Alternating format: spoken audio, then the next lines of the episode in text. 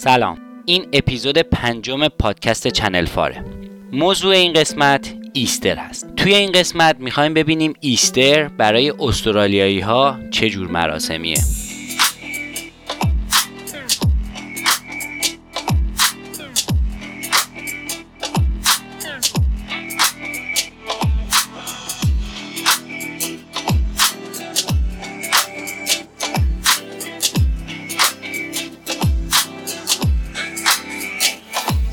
چنل فار هم که پادکستیه که توش من فرید حبیبی داستانهایی از استرالیا رو تعریف می‌کنم. داستانهای تاریخی، فرهنگی و اجتماعی که دونستنشون به خود من کمک می‌کنه راحتتر جامعه استرالیا رو درک کنم. مخصوصا برای دوستانی که به استرالیا مهاجرت می‌کنن دونستن این داستان ها می‌تونه خیلی کمک کنه که بتونن راحتتر وارد جامعه بشن.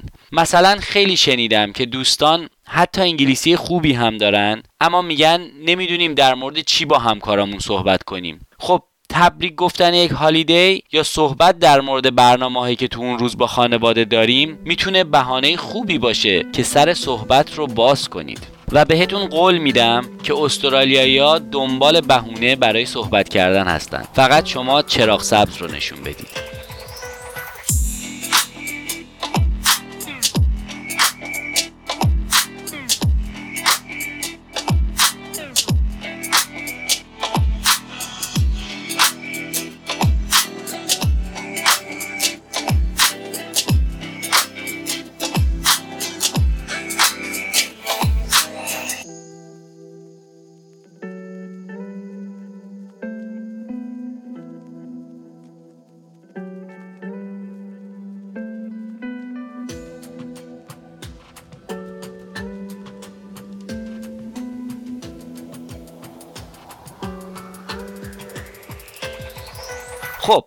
تعطیلاتی که توش هستیم تعطیلات Easter هست. Easter اینجا اینطور که من متوجه شدم بعد از کریسمس مهمترین عید به حساب میاد. تو ایران ما به Easter میگیم عید پاک. ولی من تا آخر این اپیزود بهش همون Easter رو میگم. ولی در جریان باشید که در واقع همون عید پاکه. خب از همین اول کار معلومه که این عید یه عید دینی مسیحیه. ولی شاید باورتون نشه. اما از هر ده نفری که پرسیدم به سختی یک نفرشون می‌تونست تاریخچه و ریشه این عید رو بگه. ما اول میریم یه مرور کلی به تاریخچه این عید می‌کنیم. بعد میایم به رسم و رسومی که امروز تو استرالیا انجام میشه می‌رسیم. خب گفتیم ایستر یک عید مسیحیه. در واقع کل این مراسم از چند روز قبل از ایستر شروع میشه. از یه سهشنبه شروع میشه و تا دوشنبه ایستر ادامه پیدا می‌کنه. حالا از این سهشنبه تا اون دوشنبه چه اتفاقاتی افتاده؟ با توجه به منابع مسیحیت که البته ممکنه روایت های مختلفی هم داشته باشه و ما قصدمون تایید یا تکذیب این روایت ها نیست و فقط می‌خوایم حال و هوای این مراسم رو بدونیم. اگر بخوایم از اول شروع کنیم در واقع می‌دونید که در زمان حیات مسیح دین رسمی یهودیت بوده و عید پسح یا پسوور به زبون انگلیسی که تو یهودیت وجود داره در جریان بوده که مسیح این مراسم رو به جا میاره. مراسم هم شامل خوردن شراب و یاد کردن از دوران مهاجرت یهودیان از مصر بوده و خوردن فتیر که در دوران جدید کاهو و تخم مرغ و رون مرغ هم بهش اضافه شد. بعد از مراسم پسوور که اون زمان یه سهشنبه ای بوده مسیح دعا می‌کنه برای بخشش مردم. عصر همون روز یکی از یاران مسیح ایشون رو به مقامات لو میده و چهارشنبه صبح میان مسیح رو دستگیر می‌کنن. و بعد از یه محاکمه کوتاه ساعت نه صبح به صلیب میکشنش. همون شب مسیح از خدا می‌خواد روی صلیب. از خدا می‌خواد که ببرتش و همونجا از دنیا میره و در واقع میمیره. بعد بدنش رو می‌ذارن توی تابوت تابوت رو می‌ذارن یه جایی که درش رو با سنگ میپوشونن شب چهارشنبه میگذره و اصحاب و خانواده مسیح ناراحت بودن از مرگش و در کل بعد از سه شب و سه روز میان در تابوت رو باز می‌کنن و می‌بینن که بدن مسیح داخل تابوت نیست و معلوم میشه که اروج کرده و زنده شده و گناه همه مردم بخشیده شده. خب یه جورایی بعد از کریسمس که تولد مسیح به حساب میاد این اروج و تولد دوباره و بخشایش همه مردم چیز مهمیه دیگه. بعضی از مسیحی ها به سهشنبه که گفتیم میگن پنکیک دی یعنی روز پنکیک در واقع به جای فتیر حالا چرا؟ چون به چهارشنبه که روز تلخی بوده براشون میگن اش ونزدی یعنی چهارشنبه خاکستری نه به معنی رنگش. البته به معنی خود خاکستر. و افراد مذهبی این روز رو روزه می گرفتن و بعضی ها این روزه رو تا سه روز ادامه می‌دادن و خیلی ها فقط یک روز روزه می گرفتن و البته که افراد خیلی مذهبی از چهل روز قبل این مراسم رو به جا می آوردن یعنی یه سه شنبه و چهارشنبه چهل روز قبل از ایستر مراسم رو شروع می‌کردن که بعدا بهش می‌رسیم. و برای اینکه راحتتر بتونن روزه بگیرن سه شنبه قبلش رو پنکیک چرب میخوردن که گرسنشون نشه. بعد چند روز به عبادت و کلیسا رفتن و مراسم خودشون میگذشته تا جمعه که بهش گود فرایدی یا آدینه نیک میگن و در واقع تعطیلی از جمعه شروع میشه. شنبه به عنوان بین و تعطیلین و شنبه مقدس هست و یک شنبه و دوشنبه هم که ایستر. با اینکه هنوز هم افراد مذهبی این روزها عبادت می‌کنن و کلیسا میرن یا روزه می‌گیرن یا هر کاری که در فرقه خودشون دارن که ممکنه با هم فرق داشته باشه ولی ما می‌خوایم برسیم به کارهایی که عموم مردم استرالیا انجام میدن. ایستر تو استرالیا با شکلات پیوند خورده. شکلات هایی به شکل خرگوش که بهش ایستربانی میگن و همه جای دنیا هست. ولی در استرالیا فقط شکلات هایی هست به اسم بیلبی. که شکل یک گونه خرگوش موشمانند استرالیاییه. بیلبی رو هم دستاس تو خونه درست می‌کردن که قدیمی ترهای استرالیا بیشتر باش آشنا هستند. ولی ایستربانی یا بیلبی که همون خرگوش شکلاتی هست در واقع همه ماجرا نیست. شکلات های شکل تخم مرغ در سایزهای مختلف مهمترین نماد ایستره. به این شکلات ها Easter hunt هم میگن که به معنی شکار هست. دلیل این اسم گذاری اینه که خانواده ها در روز Easter میرن تو طبیعت و پیکنیک می‌کنن و یه عالمه از این شکلات های تخم مرغی شکل رو تو طبیعت قایم می‌کنن و بچه ها باید برن اینا رو پیدا کنن و طبیعتا هر کی بیشتر پیدا کنه مال خودشه.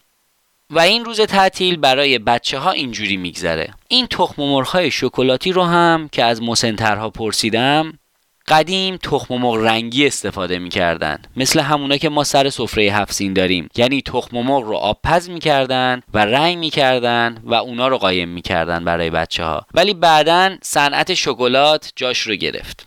خوراکی دیگه ای که برای ایستر خورده میشه هات کراسبان هستش که یک کیک کوچیک با یه صلیب روش هست. روش خوردن این هات کراسبان هم اینه که وقتی گرمه کره میمالن روش و می‌خورن. خوراکی دیگه که تو استرالیا برای ایستر درست میشه سیمنل کیک هست. سیمنل کیک رو با 11 تا گلوله از خمیر بادوم که بهش مارزیپان میگن تزیین می‌کردن. که این 11 تا نماد 11 تا از یاران مسیح هست یا همون هواریون. اما هواریون دوازده نفر بودن که روی این کیک اون یکی که مسیح رو فروخت رو کم کردن و شده 11 تا. چه غذای دیگه ای برای Easter مصرف میشه؟ شاید باورتون نشه. اما ماهی و در کل seafood و غذای دریایی. کم کم خیلی به نوروز شباهت پیدا کرد دیگه نه؟ ماهی تخم مرغ رنگی طبیعت هم که شبیه سیزده به در ولی Easter فشرده تره و تو دو سه روز کل مراسم انجام میشه. حالا این مراسم ممکنه برای استرالیایی ها با background های مختلف مثل ایتالیایی ها یونانی ها آلمانی ها ایرلندی ها و انگلیسی ها متفاوت از هم برگزار بشه. من جهت نمونه از چند تا از دوستان با گروه سنی مختلف سوال کردم. جالبیش اینه که اکثرا می‌دونن این عید دینی هست. اما نمی‌دونن چرا.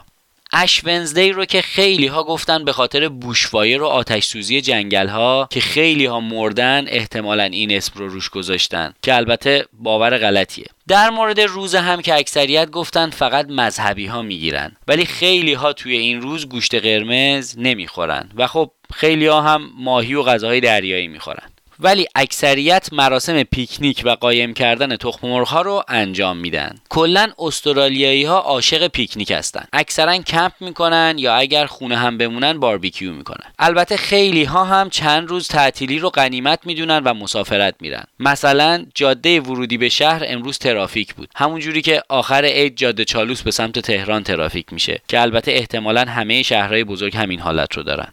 شباهت این عید با عید نوروز ما خیلی هم بی موضوع نیست. چون تو نیم کره شمالی این ایام ایام بهاره و کلا جامعه کشاورز پایان زمستون رو جشن می‌گرفتن. ولی تو استرالیا که تو نیم کره جنوبیه خب این موضوعیت نداره. چون در واقع عید اول پاییزه و به سمت زمستون میریم. وقتی از یک کشیش پرسیدم مراسم رو برام جور دیگه ای تعریف کرد. در واقع از چهل روز قبل از ایستر سهشنبه ای به نام شروو Tuesday رو روز پنکیک می‌دونن. از نظر اون کشیش ریشه کشاورزی این موضوع این بوده که مردم تو زمستون کلی آرد انبار می‌کردن و حالا که زمستون تموم شده بود اگر آردی اضافه مونده بود می‌تونن باهاش پنکیک درست کنن. چون دیگه فصل سرما تموم شده و میشه آزوغه سال قبل رو خورد و جا برای محصولای امسال باز کرد. یعنی یه جورایی سهشنبه با پنکیک خوش میگذرونن تا بتونن چهل روز غیر خوشگذرونی رو سر کنن و بعد دوباره با Easter خوشگذرونی شروع میشه. این سه شنبه رو هنوز بعضی مدرسه های متعلق به کلیسا برگزار می‌کنن و به بچه ها در حالی که بهشون پنکیک میدن یه اشاره ای هم به موضوع مذهبی این ایام می‌کنن. اون کشیش عزیز در مورد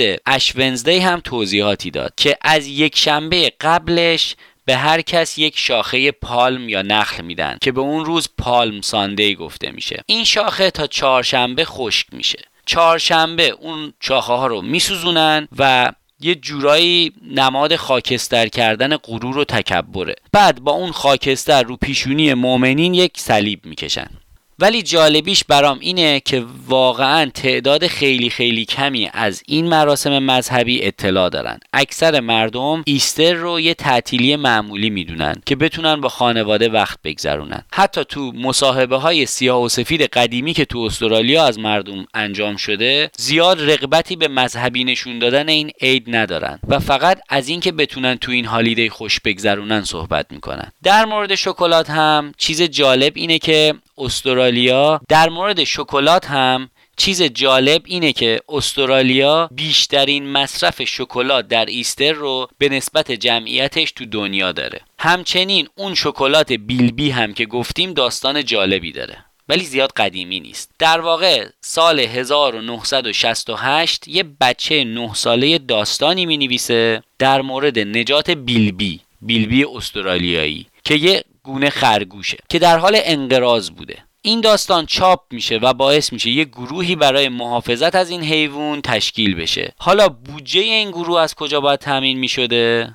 شرکت شکلات سازی Haigh's میاد و شکلات های bilby شکل تولید می‌کنه به صورت انبوه و میگه یه درصدی از هر فروش این شکلات ها هزینه بودجه محافظت از bilby میشه که تو سال اول می‌تونه 33 هزار دلار برای این موضوع پرداخت کنه. شکلات Haigh's هم یکی از قدیمی ترین شکلات سازی های استرالیاست. که خوشبختانه تو شهر ما یعنی ادلاید تأسیس شده و خودش موضوع یکی از اپیزودهای آیندهمون خواهد بود. پس منتظرش باشید. حالا خیلی جالبه که خیلی از استرالیایی ها عصر آخرین روز Easter شکلات Easter می‌خرن. چون نصف قیمت میشه. در کل این holiday خیلی مهمی به حساب میاد و چه برای مذهبی ها و چه سایر مردم اهمیت داره. امسال تا حدودی با سیزده به در همزمانی پیدا کرده بود و ما تونستیم هر دو مراسم رو با هم به جا بیاریم. ولی ایستر تاریخ دقیقی نداره. یعنی مثل کریسمس نیست. و هر سال یکم جابجا میشه. چون بر اساس ترکیبی از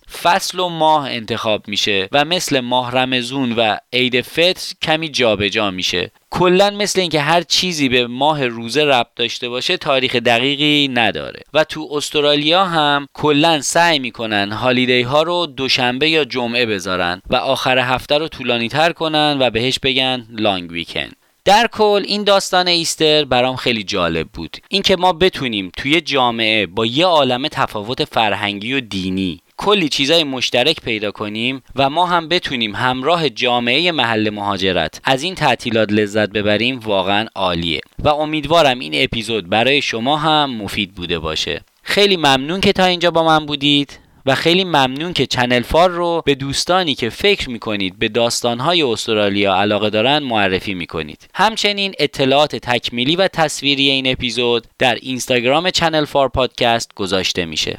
این اپیزود پنجم چنل فار بود که در 5 آوریل 2021 در عصر Easter ضبط میشه. با امید اینکه هیچ مهاجری در هیچ کجای دنیا احساس تنهایی و نابرابری نکنه. مراقب خودتون باشید. به امید دیدار چنل فار پادکست.